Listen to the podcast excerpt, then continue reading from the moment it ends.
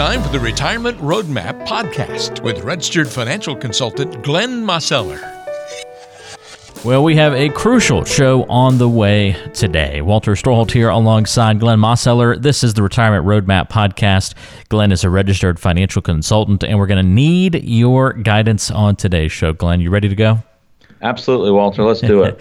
You're always ready. Um, we're going to talk about avoiding critical estate planning mistakes on today's show. Really, really important stuff. If you've ever desired to leave a legacy or want to make sure that uh, your estate plan is handled appropriately and effectively, uh, we're going to walk through some of the mistakes that we've seen people make in the past, or they've come into Glenn's office with these kinds of mistakes about to happen and they've been able to get them fixed, you know, when they finally got some proper guidance.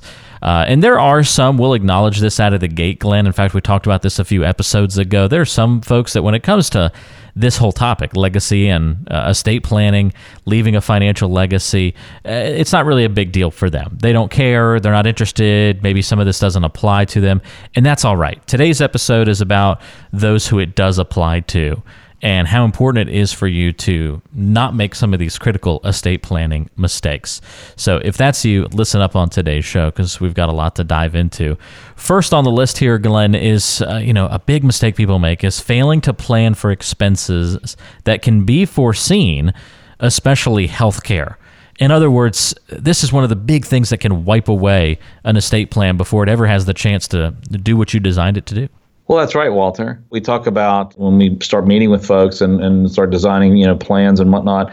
Certainly, you know, healthcare, long-term care, those types of things are in the realm of where big expenses can come from, and they can gobble up a lot of a nest egg, you know. And more often than not, there are things that can be planned for. Now, you might not know exactly what might come along in terms of a sickness or you know or an ailment or the need to go to long-term care or anything like that but you can certainly realize that the risks are higher as you get older right? When we go through life we know that the you know the, the vast majority of, of medical care and you know and, and that type of thing happens when in the very very early years when the little babies you know little children they have a lot of uh, medical expenses. And then you go through a, a long time you know in terms of your you know when you're you know young adults and your adulthood.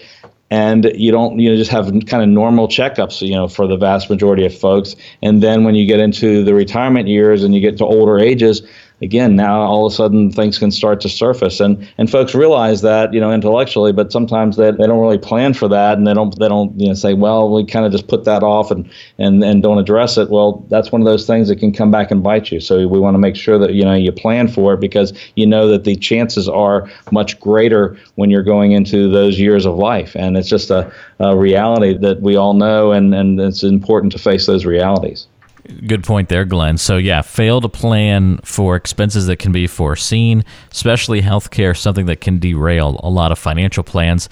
Another item on the list would be failing to update beneficiary designations. This is such a simple thing. Usually it's the other way around, Glenn, right? It's easy to say these things, harder to execute them. This is one that's really not that difficult to execute. Right, but but uh, oftentimes folks ha- you know haven't done that. There are times when folks come in and they say, oh, you know, oh, that's all taken care of, and then we explore a little bit, and it's like, oh, well, I don't really want to have that happen. I'd rather make sure that it goes here or there. Or sometimes you know somebody's had a divorce, you know, and they haven't made that change on the on the on the paperwork that basically you know changes things to the new spouse, or you know they want to make sure that things go to their kids or grandkids. And one of the big things is is folks will tell me, oh well, that's all taken care of because my will says this and it's like okay well your will says that. And you know and we obviously want to make sure that you know that your wills are up to date and, and, and everything is going that way. But let's assume for the moment that that's true one thing that a lot of people don't realize is is that the will is is basically trumped by beneficiary forms. A beneficiary form is part of the contract that you have with an insurance company and or with an investment company that is holding your account and you have designated certain beneficiaries and that is something that you have that you've put there on that form and so that is going to take precedence over what a will says in terms of an account because a will can't say where an account's going to go if there's a beneficiary beneficiary form in place that says it's going to do this. Because the beneficiary form you know takes first priority over over what the will says. And that's a big surprise to a lot of folks. And and then when they when they find that out it, I mean, it makes it pretty easy to say oh well let's make sure that we update these these forms. But it's something that gets overlooked. I mean you, you don't have to do too many Google searches to find where that mistake has been happened. And and folks have been accidentally disinherited. And you, you know that's not something you, you want to see happen with for the people that you care about Always good points here on the show, Glenn. This one is going to be chock full of information. Uh, this particular episode, I know it. Another big estate planning mistake failing to take steps to avoid conflict and potential litigation among heirs and family members. We've all heard the stories. We also all think it's not going to happen to us. Unfortunately, it happens to so many people. Yeah, well, you're exactly right, Walter. And it's just making those plans and making it clear and making sure the documents are updated. You know, you have everything in place and you've dotted all the I's and crossed all the T's. And, you know, the other thing is, is that, you know, you start thinking about if there's any kind of a family dynamic that you know, it's like if one person is going to receive this and another person's not, you know, that might create an issue. And so you might, you know, we, have talked about this, you know, just recently in a, you know, in a, in a previous podcast. It's like start having some of those conversations beforehand so that folks really know what, you know, what your wishes are and what your will is oftentimes these these things come up you know after somebody has passed away and and one heir says well you know the deceased told me that you know that, that they wanted this to happen. And then somebody else says well that's not what they told me. And if that kind of dynamic is there and the and the paperwork is not you know and the documents are not quite clear or they haven't been done then obviously uh, now you've got some issues. And so you really want to kind of think about it. It's like you know part of your legacy is you know what you leave and how you leave it. But uh, ultimately too it's like you know if, if you if you're aware of some dynamics that are in the family you want to try to you know step in front of those and make sure that you're not leaving something that can be create you know that, that there's going to be problems and how it's going to be resolved.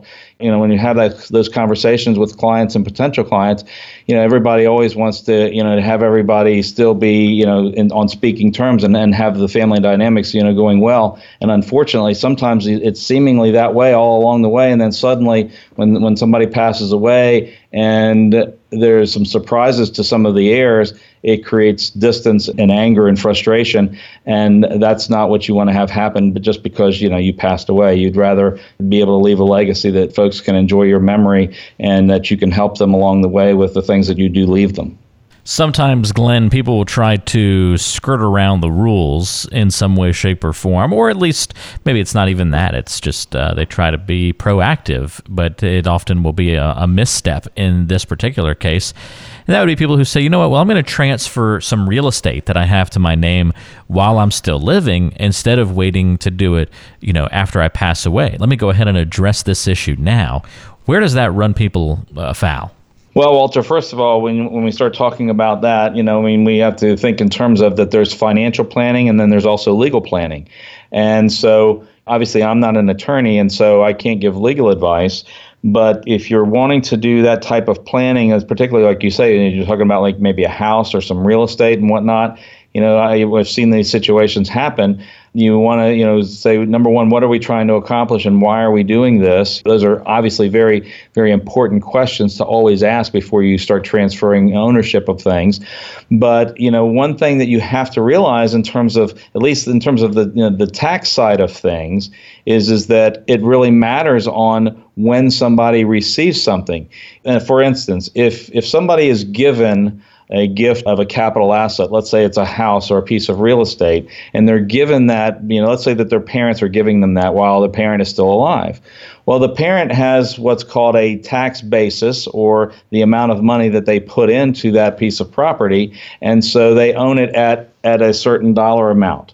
And so if that piece of property is then given to somebody while that person's still alive, then when they when they make that gift, they are gifting not only that that property, but they're also gifting that tax basis or the, the ownership value, you know, to that person that they're gifting it to. And so, for instance, let's say that, that you have a piece of property that's worth $100,000 today, but maybe it was originally acquired 50 years ago and it was it was acquired at 15,000. Well, now there's a whole lot of gain that took place in there, and so you know if you give that away, you know, you know while you're still alive and then you subsequently pass away. Well that person that you've given it to if they ever turn to you know and they go to sell that they may well have that capital gain on all the value above that original $15000 of the purchase price you know all the way up to whatever they sell it for. Whereas uh, on the other hand if that is given at death and it was it was inherited what happens in the tax code at least as, as it is today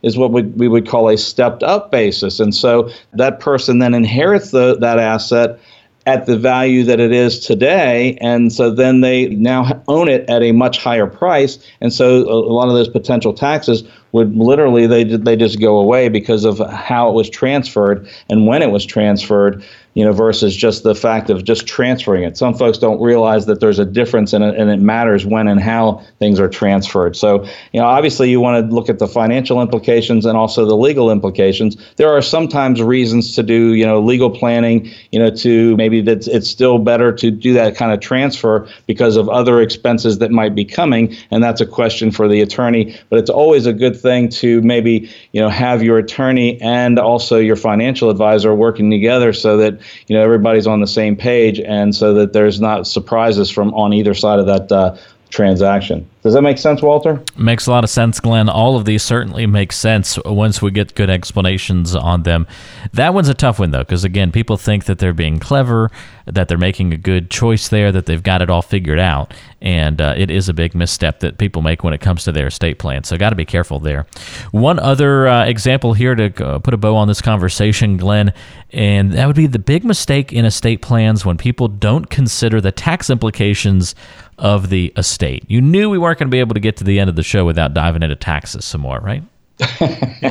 well, that's right, Walter. And you know, and under, and under current tax law, you know, I mean, the, the the estate tax, those thresholds are very, very high. I mean, there's millions and millions of dollars at this point, and for most people, that doesn't really come into play. But things do come into play when we start talking about, you know, like let's say that you're passing on an IRA to somebody, right? Well, if you're passing on an IRA, that's not necessarily subject to estate tax. I mean, it can be if the estate's big enough, but ultimately, if you're passing on an IRA or 401k type of assets, in other words, pre tax dollars, then those when the money comes out of those accounts, then it's going to be subject to income tax on whose ever tax return you know that that income has been distributed to. So that's something that you've got to be aware of when you're transferring that on. And you know, there's different implications. There's actually some legislation that, that's in Congress right now that could potentially you know impact you know folks in in, in that in that regard. Uh, right now, that you know, there, if you were to inherit an IRA and you were not the the spouse of the original owner then uh, ultimately there's there's a there's a couple different ways that you could take the money out. The default method would be that you have to liquidate the entire account within five years, or if you take certain steps and you dot the i's and cross the t's, you might be able to stretch that those distributions out over your lifetime, possibly even another generation, if depending upon the ages and how much money is there, and be able to stretch those out with required minimum distributions. However, there is legislation that is on Capitol Hill right now that potentially may take that, that opportunity to have that stretch IRA that might go away. And so if that happens, it looks like it, it may, but we, you know, we don't have anything yet until it's signed into law, but it's working its way through Congress. And it looks like that, that may well, you know, no longer be the case, you know, and you know, at some point here in the, in the not too distant future, we stay tuned and we keep watching. So what's going to happen because it's obviously going to have impact on our clients but you know you've got to be aware of it's like if you have money in accounts that is going to be taxed or at least is subject to taxation when it comes out you really need to be thinking about not only what are going to be the tax implications for your life, but if you think that there's going to be money left over and it's going to go to heirs, you know, what's going to be the implications there? Because, you know, you really want to make sure that, that the money goes to the people that you care about. And I very few people are, in fact, nobody that I've ever talked to wants to accidentally send extra money to Washington in the form of taxation if they can avoid it. So that's something that we, you know, if, if you haven't really thought about that, or if you haven't done the planning, or if you haven't heard about the, the legislation that, that's pending in, you know, in Congress, then it's probably something, you know, worth having a conversation. And you, of course, you can reach out to us and, you know, and, and schedule some time and we can start having that conversation. So as we wrap up here, Glenn, can you just give me a quick peek behind the scenes of, you know, if I decide, yeah, estate planning is something I need some help on. It is a big part of my financial plan or at least of my financial goals. I need to address this issue. What does that then look like when somebody comes in to meet with you to start talking about not only this part, but also the rest of the financial plan? Well, I mean, Walter, it's all interconnected, right? And so ultimately, we start with a conversation. You know, we you know we started thinking in terms of it's like, well, you know, tell me about your current plan. What are you currently doing? You know, how have you addressed this? You know, it comes down. If you have you started income? Have you turned on your Social Security yet? You know, have you thought about you know how you want to? You know, it's like if there's money left over, you know, how would that be left? You know, what kind of assets do you have? I mean, there's a, there's a, a lot of things that we have conversation about. But the first thing is is you know let's let's understand who you are and what you really want and what you want your retirement to be like. And then all those other pieces of the puzzle and the dollars and cents and the different types of accounts can all start to fall into place because the, it's very easy to get caught up in the dollars and cents and all of the numbers but really, you know, all of the money that's there is there for you. It's your retirement. It's the money that you've saved, and so you want, really want to make sure that you're taken care of and and you have the type of retirement you want, and that that money in those accounts that you've been saving all these years for is there to serve you, and and, and it gives you the retirement that you want.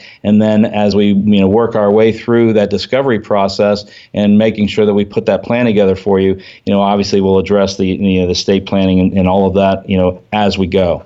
But um, you know, it, it, takes a little time, but it's certainly worth it because you really want to make sure that you are, you know, are doing the things that are going to serve you and the people you care about the best. Well, if you need some help with these kinds of things when it comes to your financial plan, not just estate planning, but the broader financial and retirement plan as well, give Glenn a call at 336 291 3535. That's 336 291 3535. Founder and president of Roadmap Financial Consulting. You can also find Glenn online at greensbororetirement.com. That's greensbororetirement.com. Don't hesitate to ask if you have any questions at all, or if you want to set up time to meet, look for the free consultation button there at greensbororetirement.com, and Glenn will be happy to meet with you here in the near future. Glenn, enjoyed the talk today. Thank you so much, and we'll talk soon. All right, Walter. Take care now. Right, you do as well. That's Glenn Mosseller. I'm Walter Storholt. Thanks for taking some time out to join us, and we'll talk to you next time, right back here on the Retirement Roadmap.